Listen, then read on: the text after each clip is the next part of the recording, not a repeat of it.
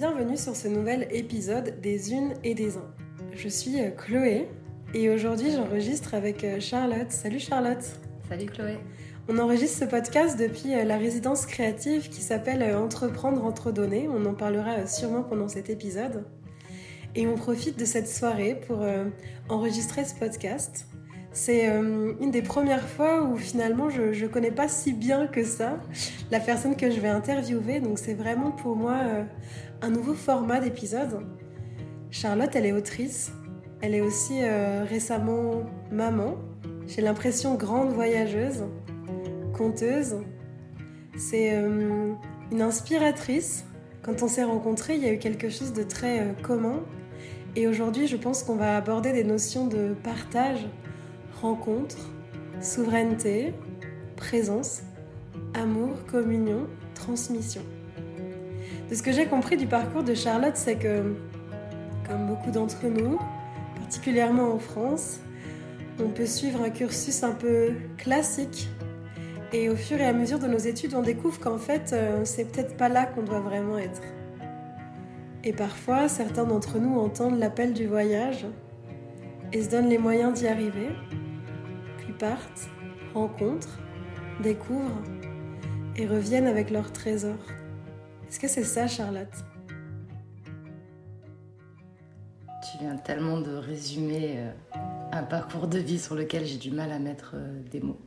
C'est ça, avoir fait une boucle, partir d'un point, traverser le monde, passer huit ans en dehors de France, accumuler des expériences, des rencontres, découvrir le visible et l'invisible, pour revenir un kilomètre du point d'où j'étais partie et décider de poser mes racines euh, dans ce lieu que je connais bien, mais que je vois d'un regard nouveau. C'est marrant, on dit souvent que euh, on a beau partir au bout du monde, à un moment donné, on se fait ramener, rattraper par nos origines. Alors, euh, sûrement. Je, ne suis pas sûre que ce soit mes origines qui m'aient rattrapée. Je pense que c'est un choix délibéré de revenir pour pouvoir euh, partager et rendre accessible tout ce que j'ai appris aux quatre coins du monde aux gens qui étaient là dans le berceau de ma vie. Et je pense que c'est souvent les gens qu'on quitte qui ont le plus besoin de connaître ce qu'on découvre à, l'étranger, à l'extérieur en tout cas de notre zone de confort et de notre zone de, de vie, de naissance. On dit aussi que avant de faire 100 fois le tour du monde, il faut faire une fois le tour de soi. Et pour moi, faire ce tour est passer par le fait d'aller de plus en plus loin et de plus en plus longtemps et c'est en revenant à l'endroit d'où je viens que je peux compléter mon tour intérieur, ou en tout cas me rapprocher de cette complétude du tour. Tout à l'heure, tu m'as appris un terme que je connaissais pas, que j'avais jamais entendu. Je crois que ce terme c'est Imiri, mais peut-être que je le prononce pas bien. Aimiri. Est-ce que tu peux nous en parler? Alors, euh, un Aimiri, c'est un mot quechua qui désigne en fait une personne euh, qui va de tribu en tribu et qui à chaque fois euh, recueille le savoir de cette tribu, écoute les histoires, les témoignages, les découvertes, puis s'en va dans une nouvelle tribu sur laquelle non seulement il délivre le savoir accumulé, mais il engrange le nouveau savoir à découvrir, et ainsi de suite. C'est un lien entre les connaissances, les sagesses, les cultures, les traditions, et c'est un lien vivant qui utilise la parole orale ou écrite pour pouvoir transférer et transmuter et transmettre toutes les informations qu'il accumule. Tu m'as dit que tu te retrouvais beaucoup dans ce terme Aïmiri, que toi aujourd'hui tu dédiais beaucoup de choses, beaucoup d'espace dans ta vie justement à, à transmettre et à partager. C'est ça. Le fait d'être revenu ici, c'est dans la volonté de, de rendre accessible ce que j'ai eu la chance de découvrir aux quatre coins du monde parce qu'on n'a pas tous cette volonté, cette opportunité et les messages que j'ai rencontrés pour moi, sont des messages qui sont bénéfiques à l'humanité. Et donc, j'utilise ben, ma voix, mes mots, euh, mes spectacles, enfin, tout ce que je peux pour euh, redonner tout ce que j'ai appris jusqu'à ce que peut-être un jour j'ai estimé avoir fini de transmettre et qu'il me faudra repartir euh, en quête de nouveaux savoirs pour pouvoir revenir après. Comme si tu étais allé collecter recevoir et qu'aujourd'hui tu avais juste envie de le partager. Surtout, je pense que tu vas un peu plus loin que, entre guillemets, simplement partager parce que c'est déjà absolument énorme. Ce que j'ai eu l'impression aussi de comprendre, c'est que tu faisais de l'accompagnement. C'est-à-dire que tu ouvres aussi des espaces pour euh, permettre aux gens de vivre des processus, pour accoucher aussi euh, de leurs projets. C'est ça. Alors pour le moment, j'accompagne des autrices et des auteurs à l'élan d'écriture. Et après, il y a toute une équipe autour de moi, euh, que ce soit graphiste, correcteur, euh, spécialiste des maisons d'édition ou de l'impression, qui permettent ensuite d'aiguiller le projet pour arriver à un objet livre, quel que soit le chemin qu'on ait décidé de lui donner à ce projet-là. Et j'accompagne aussi bah, la créativité et l'émergence de projets, comme on fait dans cette résidence Entreprendre entre données, qui est un, premier pas vers, euh, vers l'ouverture d'un champ des possibles pour moi et dans laquelle je me trouve à ma place. Et j'accompagne aussi les gens à faire un processus émotionnel via l'écriture, à travers les cercles d'écriture méditative euh, que je monte, que je crée, que j'anime, et qui permettent à chacun d'ouvrir un dialogue avec les parties de soi sur lesquelles on ne laisse pas forcément le temps et l'écoute et l'espace d'exister le faire à l'écrit, puis le retransmettre au groupe pour que sa voix puisse être portée et que ses mots puissent être entendus. Et c'est rare les espaces dans nos sociétés où on peut être entendu. Et j'aime bien essayer de les créer. En parlant d'entendre, j'ai vraiment, depuis que on s'est rencontrés il y a maintenant quelques jours, la sensation que l'expression, la communication, c'est quelque chose qui est essentiel pour toi. Et ce que je perçois, c'est qu'il y a à la fois euh, cette grande tradition de l'oralité, mais qu'il y a cette notion aussi de, comme tu l'as très bien dit, de, l'écriture, de la rédaction qui prend aussi ton son sens comme peut-être euh, laisser une trace. C'est ce que j'ai d'ailleurs l'impression que tu as fait avec euh, le livre que tu as édité avec ton compagnon sur les contes du Tibet as rapporté et que aujourd'hui tu as illustré et peut-être même réécrit. Est-ce que tu veux nous en parler? Ouais, ça c'est un projet fabuleux euh, qui est venu titiller nos, nos âmes d'enfants. À la base, c'est un projet qui est écrit entièrement en sanskrit tibétain pour permettre aux, enfants tibétains de se relier à leur propre langue maternelle, qui est en train malheureusement de s'effriter un peu dans le contexte actuel. Et donc, euh, mon compagnon Charlie avait illustré 84 euh, de ces contes pour le, gouvernement tibétain en exil. Et puis, le projet était sorti là-bas au Tibet et en Inde. Et on est passé à autre chose. Et quand j'ai appris euh, que j'allais devenir maman avec Charlie, on se posait la question de dire mais qu'est-ce qu'on va lui raconter comme histoire? Parce qu'on ne se retrouvait pas forcément dans les contes Perrault, ce qui travaille les peurs ou les Disney qu'il y a autour de nous. Et on s'est dit mais tiens, si on allait voir les contes euh, que tu as illustrés, Charlie, enfin, sur le, les contes du Tibet et les morales bienveillantes qu'il y a dedans. Et donc on a commencé à regarder et je me suis amusée à les traduire et les adapter en français pour ma fille. Et puis au bout de 4-5 comptes, on s'est dit, mais en fait, c'est ça. Il faut faire ça, mais pour tous les enfants, il ne faut pas le garder que pour notre enfant à nous. Et c'est comme ça que le projet euh, a pris forme. Et aujourd'hui, bah, voilà, on a un livre, ça fait 3 ans, qui voyage de cœur en cœur et qui diffuse euh, les valeurs et les messages euh, qu'on entend au Tibet, mais qui sont des valeurs et des messages de bienveillance universelle, en fait, qui, qui circulent. Oui, d'ailleurs, ce que tu nous racontais hier quand tu nous as présenté ton, ton spectacle, c'est que hum, quand tu regardais les contes dans ton livre, il y avait des grandes similitudes avec euh, les contes de La Fontaine, alors que c'était des contes qui venaient du Tibet. Et ce que tu nous as partagé, c'est que finalement, euh, La Fontaine ou d'autres euh, auteurs tibétains, ou sans doute d'autres auteurs du, monde entier, ils s'étaient inspirés presque d'une même source? C'est ça. Alors, la source elle-même s'appelle le Pachatantra, qui est un, un, énorme livre de contes qui a été écrit par des auteurs dont on a perdu la trace et qui a été écrit en Inde. Et en fait, quand les gypsies, donc les gitans d'aujourd'hui, sont partis de l'Inde pour commencer leur diaspora dans le monde, ils ont emmené avec eux ces contes et la tradition orale et ils les ont essaimés un peu partout, jusqu'à ce que ça arrive en Grèce aux oreilles d'un certain Ésope, qui en a retranscrit la plupart. Et puis, petit à petit, et décennie après décennie, un certain Jean de La Fontaine, qui en a repris d'autres. Et aujourd'hui, on a des traces euh, de ce chemin, puisque même Jean de La Fontaine a, fait un hommage aux auteurs inconnus du Panchatantra pour les avoir remerciés d'avoir compilé autant d'histoires de manière orale à l'écrit, pour qu'on puisse les diffuser aussi. Et c'est fascinant de voir comment un conte a toujours le même archétype, les mêmes personnages, les mêmes messages, mais à chaque civilisation rencontrée, à chaque culture, chacun vient y mettre sa graine, l'enrichit, le transforme, l'adapte et le rend compréhensible pour les gens, ses pairs qui nous entourent. Et ça, c'est vraiment fascinant, l'histoire du voyage des contes. Tu vois, si on revient aussi sur ce, sur ce mot euh, dont tu me parlais euh, il y a vraiment cette notion de, de, faire le lien, faire la transition aussi dans les peut-être dans les passages. Je t'en ai pas parlé, mais du coup, je vais me servir de ce podcast pour, euh, pour mm. aborder ça aussi avec toi. C'est vrai que moi, j'adore les contes. J'avais beaucoup voyagé et en fait, euh, une année où j'ai voyagé euh, solo, j'avais avec moi ce livre que tu connais sans doute qui s'appelle Les femmes qui courent avec les loups sur la symbolique en fait aussi des, des contes et la richesse qu'on peut puiser dans les histoires.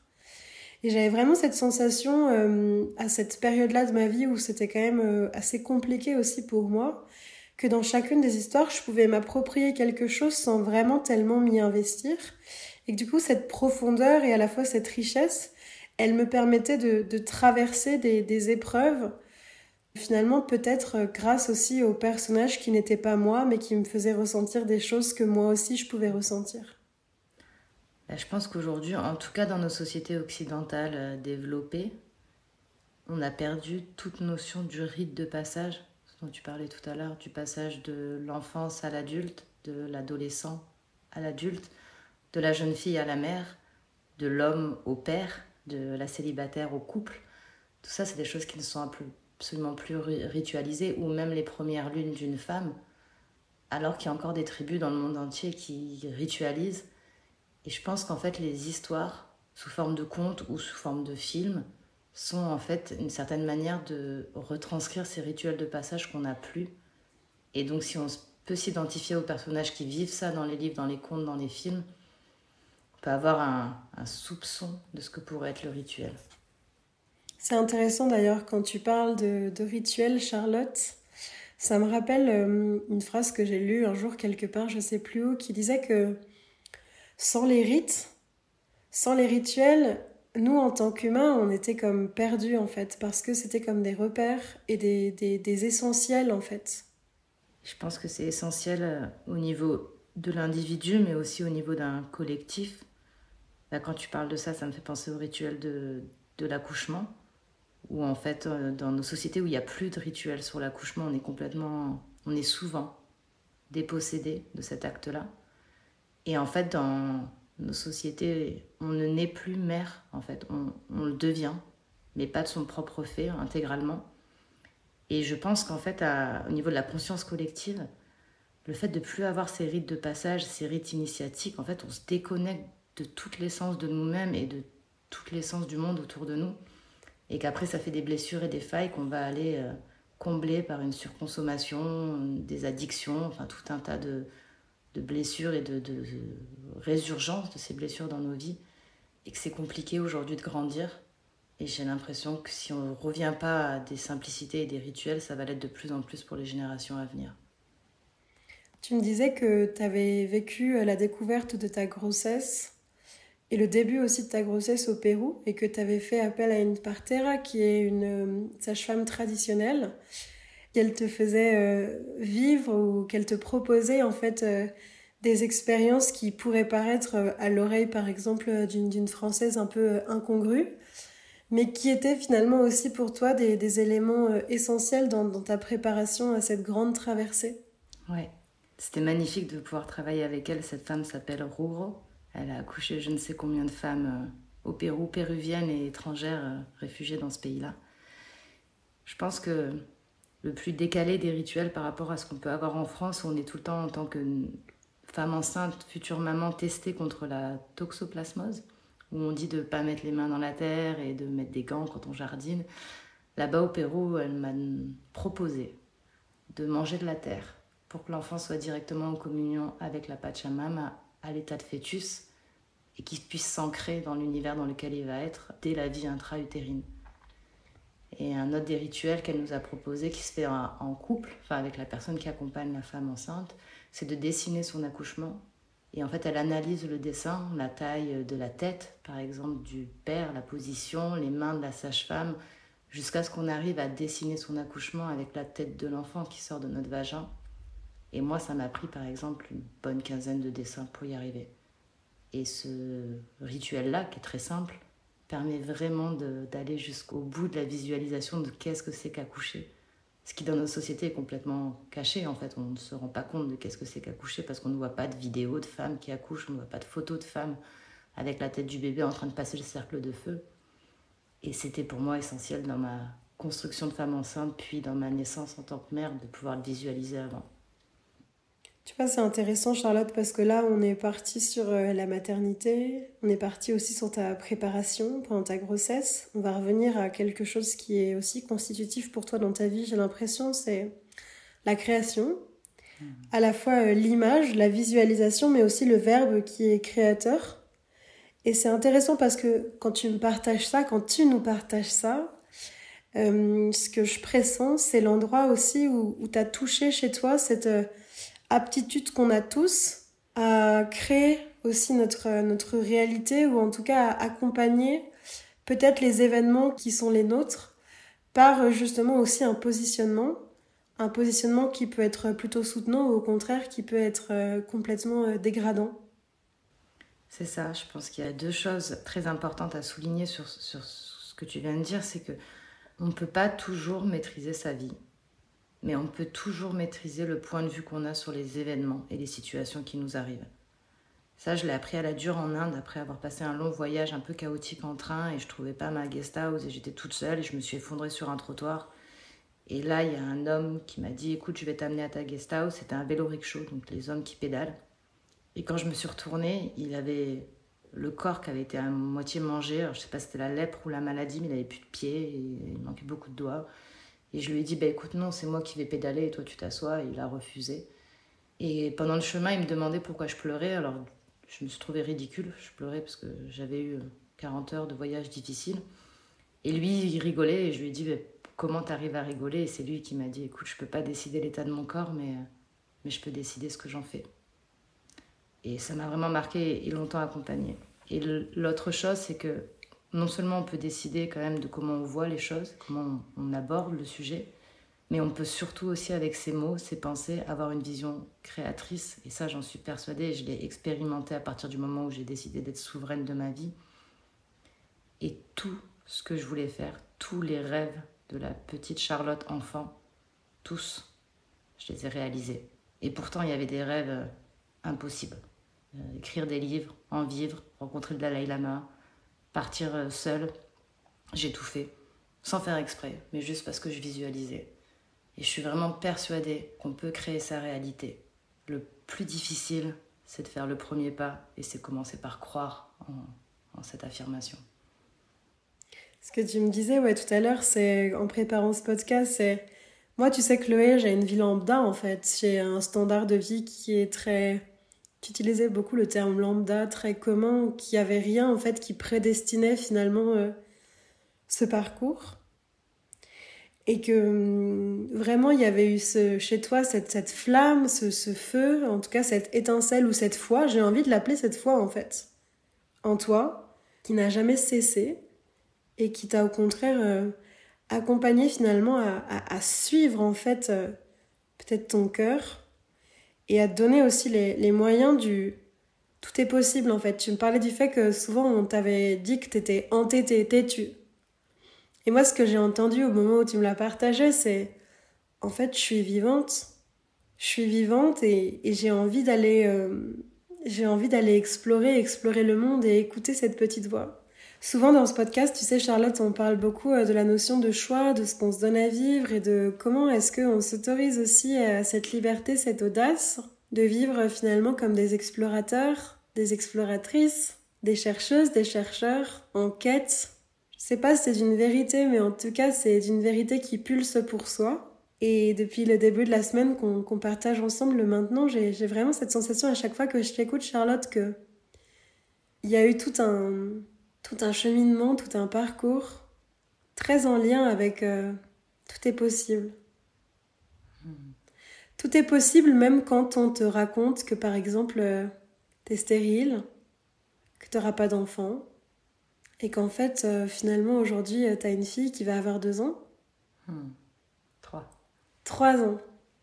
C'est vraiment cet endroit où je sens que, et ça m'a fait tellement rire quand j'ai entendu ça, je veux bien choisir moi que je veux pas, mais j'ai du mal à accepter le fait que l'univers il m'empêche. Et c'est comme si euh, justement peut-être aussi dans cette démarche de la maternité, ça t'avait fait prendre conscience je sais pas, peut-être de toutes les possibilités ou en tout cas de comment, encore une fois, tu pouvais revenir au centre de ton héritage, de ton parcours, de, de ta vie Je pense que c'est parce que j'ai pris conscience de toutes les possibilités que ma fille a décidé de venir. Je pense que ça s'est vraiment passé à l'inverse. Parce que pour le coup, cet enfant, je ne l'avais pas appelé au moment où il est arrivé. Et encore une fois, la voix de l'Indien a résonné en me disant, parce que moi j'étais partie pour un voyage de plusieurs années jusqu'en Patagonie avec un van, mon chien et mon chéri. Ça nous a un peu questionné, évidemment. Et là, la voix de l'Indien est revenue et je me suis dit, mais oui, en fait, c'est mon regard sur cette situation qui en fait sa force ou sa faiblesse.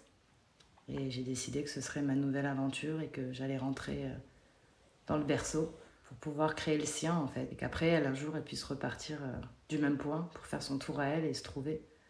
Et vraiment, euh, ça a été quand même un parcours où il a fallu que j'aille soigner un peu en profondeur qui j'étais, mon héritage, mes lignées, pour comprendre à la base pourquoi je voulais pas d'enfant, ce que je voulais pas transmettre, ce que, ce que je voulais pas continuer. Et une fois que j'ai réussi à identifier ça, à l'apprivoiser, à le comprendre, à le pardonner, à l'accepter, à l'honorer, ben, cet enfant a décidé de venir.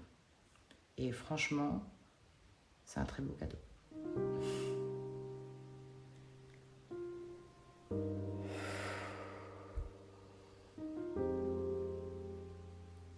Est-ce que tu veux revenir euh, sur euh, le fait de devenir mère Si on le relie aussi au rite? Hmm. Tu as dit quelque chose tout à l'heure euh, qu'on a un peu laissé de côté, mais sur lequel j'ai très envie de revenir, c'est on ne naît pas mère, on le devient. Et pour que la fille puisse devenir mère, il faut que la fille meure, dans une certaine métaphore. Et au Pérou, on dit qu'il y a l'épreuve du cercle de feu. C'est le moment où la tête de l'enfant passe par l'entrée du vagin. C'est un moment où on a l'impression que le corps s'ouvre en deux. Et ce cercle de feu, c'est la mort de la jeune fille et l'émergence de la mère. Et comme j'étais pas sûre de vouloir d'enfant, j'étais vraiment par contre très sûre de ne pas vouloir accoucher. Et je suis moi-même née de césarienne d'une maman sous anesthésie générale, qui est elle-même née d'une césarienne. Donc ça fait plusieurs générations que les enfants chez nous ne naissent pas seuls. Et quand j'ai appris que j'étais enceinte, je me suis dit ok, on y va. Mais moi, mon rite, je le veux. Je vais accoucher chez moi, sans assistance médicale, avec une sage-femme, une doula qui m'a accompagnée. Et je voulais vivre en fait cette expérience au maximum de ce que ça pouvait me donner. Et comme j'ai quand même un esprit très cartésien, j'ai commencé à lire, à beaucoup lire, et notamment Michel Audin, et tout ce qui était en rapport avec l'ocytocine. Et après, j'ai lu euh, dans les tribus péruviennes ou les tribus indiennes euh, sur le postpartum, mais également sur ce voyage qu'est en fait ce qu'on appelle aujourd'hui, ça a été démocratisé en Occident, c'est le vortex de la naissance. Et j'avais envie de me donner complètement à ça pour me l'offrir à moi, pour l'offrir à mon enfant et puis pour l'offrir à mon compagnon. Du coup, ben, ma fille, elle est arrivée euh, dans une pièce tamisée où il n'y avait que des bougies, au son du tambour, aux vibrations du homme et sur des musiques euh, de médecina d'Amérique du Sud. Et je me suis vraiment sentie portail, en fait, voix. Et j'ai senti que elle, je savais pas que c'était elle, parce que j'ai pas su jusqu'à ce qu'elle arrive mais elle trouvait sa voie, elle faisait son chemin. Et au moment où elle descendait, plus ça devenait intense, plus j'acceptais de dire au revoir à la jeune fille. Et quand je l'ai eu dans mes bras, j'ai été mais j'ai une force qui m'a soulevée. Je me suis levée directement et j'étais j'étais divine. Et en fait, ce rituel-là, et malgré l'intensité des sensations, il est tellement beau, il est tellement puissant que aujourd'hui, si je me sens pas forcément capable de rééduquer un autre enfant, mais j'aimerais énormément pouvoir revivre un accouchement.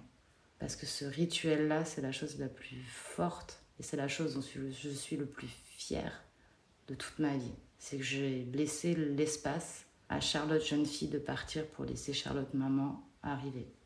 Et vu que je pensais pas avoir d'instinct maternel et que j'étais presque persuadée de ne pas pouvoir m'occuper d'un enfant, ce rite-là, il était essentiel. Et il a eu son rôle. Et aujourd'hui, je suis une maman comblée et je pense que ma fille est une enfant heureuse.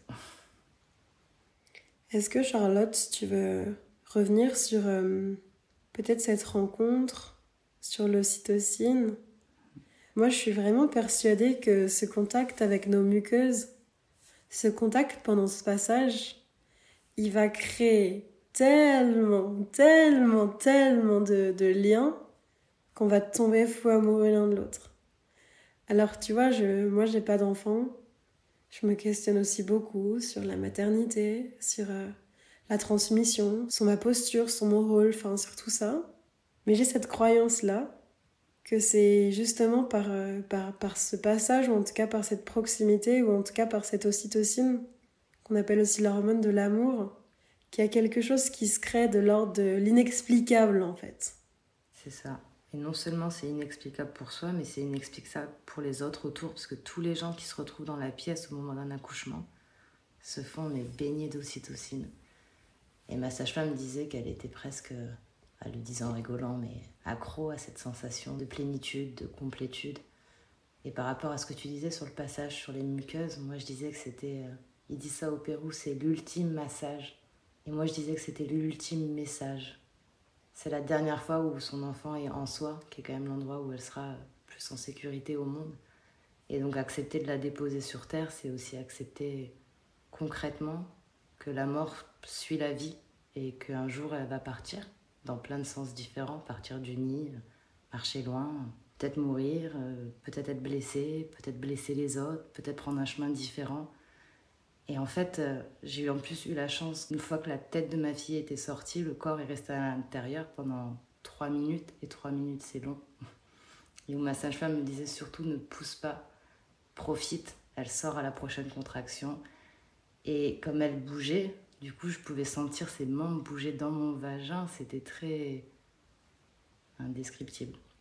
C'était vraiment comme un au revoir de t'es en protection en moi, je t'offre au monde, va vivre ta vie avec toute la confiance que je peux te donner. Et un au revoir à la jeune fille insouciante pour dire bah maintenant il va falloir vivre avec euh, la peur de perdre et comment on gère ça? Ça c'est le challenge actuel. comment on gère ça, la peur de perdre? Eh Oui. De perdre l'enfant, qu'elle se fasse mal, comment? Puisqu'une fois qu'on a cette burn ocytocine, évidemment on tombe amoureux au premier regard, mais et très vite, on a des pensées de waouh, c'est tellement beau que si on me l'enlève, qu'est-ce qui se passe? Et c'est apprivoiser ce non-attachement que j'avais quand même pas mal géré dans ma vie à plein d'aspects. Et c'est toujours au moment où on croit qu'on a compris un truc, la vie elle nous envoie un petit Ah ouais, t'as compris le détachement, bah tiens, regarde ta fille qui vient de naître. Et c'est beau, et j'apprends. Et en fait, c'est elle qui m'apprend. J'ai pas l'impression d'être devant sur la route de la vie, c'est elle. Et j'essaie juste de faire en sorte qu'elle vacille pas trop et que si elle vacille, elle le fasse en sécurité, parce que c'est en tombant qu'on apprend à se relever. Ça m'inspire tellement de, de t'entendre là dans, dans ta voix de, de maman, d'accompagnante en fait. Hmm.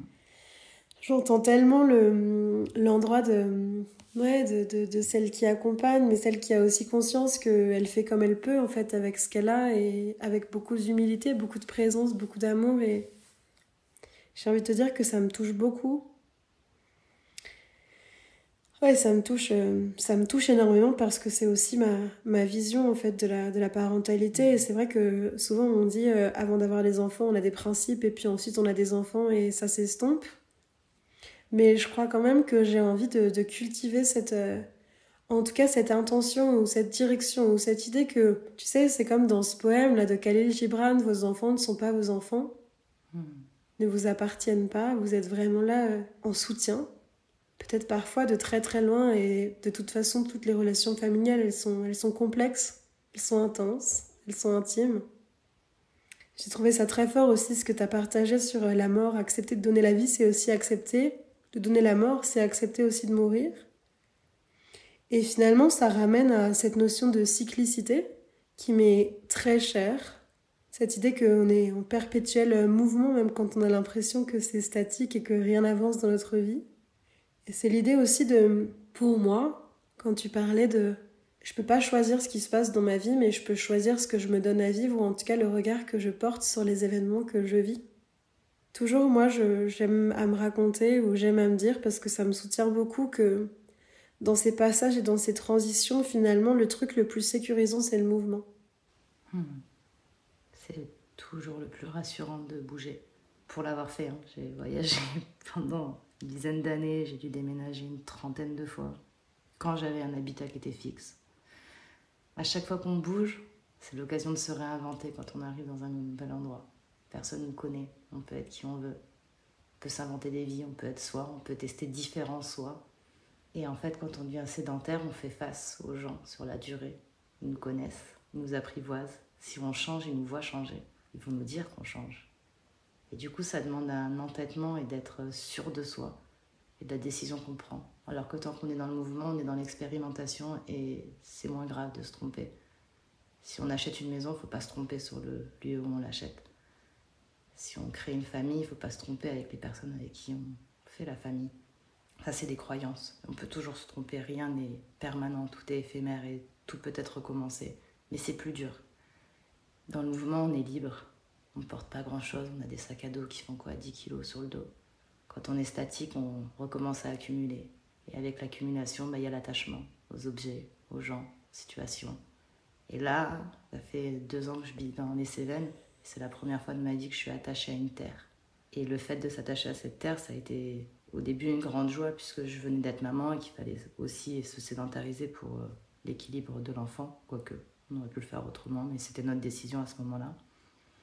Et juste après euh, la grande joie de se dire ça y est, j'ai trouvé, encore une fois est venue la peur de se dire euh, et si je le perds? Du coup, une volonté de s'ancrer, d'acheter.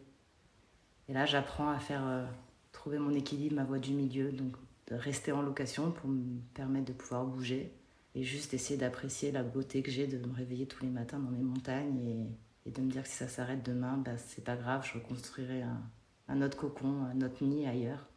Mais euh, avec la sédentarité, il y a beaucoup d'attaches qu'il faut réussir à gérer. Et ça demande aussi un travail sur soi pour rester équilibré. En parlant d'attaches, tu me racontais, euh, je sais pas si c'est un conte ou une parole qu'on t'avait transmise dans cette idée que on était tous des C hmm. et que notre invitation c'était de devenir des O. Est-ce que tu veux nous en parler En sachant que les personnes qui nous écoutent là, elles n'ont pas d'écran, donc il va falloir être vraiment dans la, dans la description. Alors si vous mettez vos doigts, votre main pour former un C, en fait, vous voyez bien qu'il y a un espace entre votre pouce et votre index et le reste des doigts qui est vide. Et en fait, c'est une parole que j'ai appris en Inde, mais comme beaucoup de choses que j'ai appris en Inde, je ne me rappelle plus la source comme si seul le message était important. Donc ce C, nous sommes tous des C, et on passe notre vie à chercher d'autres C pour venir combler ce vide et se coller à nous, peu comme des molécules qui s'agglutineraient. Et en fait, si on arrivait tous à resserrer nous-mêmes notre C pour que notre pouce et notre index se touchent et qu'on devienne des O, on serait tellement complet qu'à chaque fois qu'on décide de s'allier à quelqu'un, que ce soit amoureusement, professionnellement, relationnellement, en fait, on viendrait juste chercher le bon de cette relation et on n'aurait pas besoin, en fait, qu'elle nous comble, qu'elle euh, remplace, qu'elle remplisse. Et on serait juste là parce qu'on a envie et pas parce qu'on a besoin. Et si on arrive à basculer dans cette notion de j'ai envie d'être avec toi, en fait on est complètement dans l'amour. Et si on reste dans la notion de j'ai besoin d'être avec toi, on rentre dans la peur. Dans la vie, de manière générale, il y a deux émotions, l'amour ou la peur. Et en refermant notre C pour devenir des O, on peut vraiment s'ancrer dans l'amour. Et je trouve qu'après, tout est plus facile j'ai l'impression.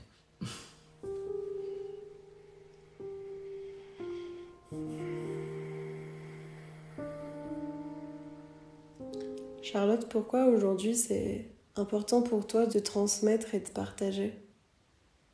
Parce que plus on sera nombreux à le faire, plus le savoir circulera. Plus le savoir circulera, moins on sera ignorant. Et moins on sera ignorant, plus on trouvera notre bonheur je pense que c'est à chacun en fait d'apporter sa goutte, comme la légende du colibri. D'ailleurs, c'est le, nom de notre agence de com. Si chacun fait sa part à son petit niveau avec ses petits moyens, ben, ça résoudrait déjà 90% de la souffrance qu'il y a autour de nous. Et la souffrance de l'un et la souffrance de l'humanité, et à l'inverse. Ça, ils le disent au Pérou, si sanamos uno, sanamos todos.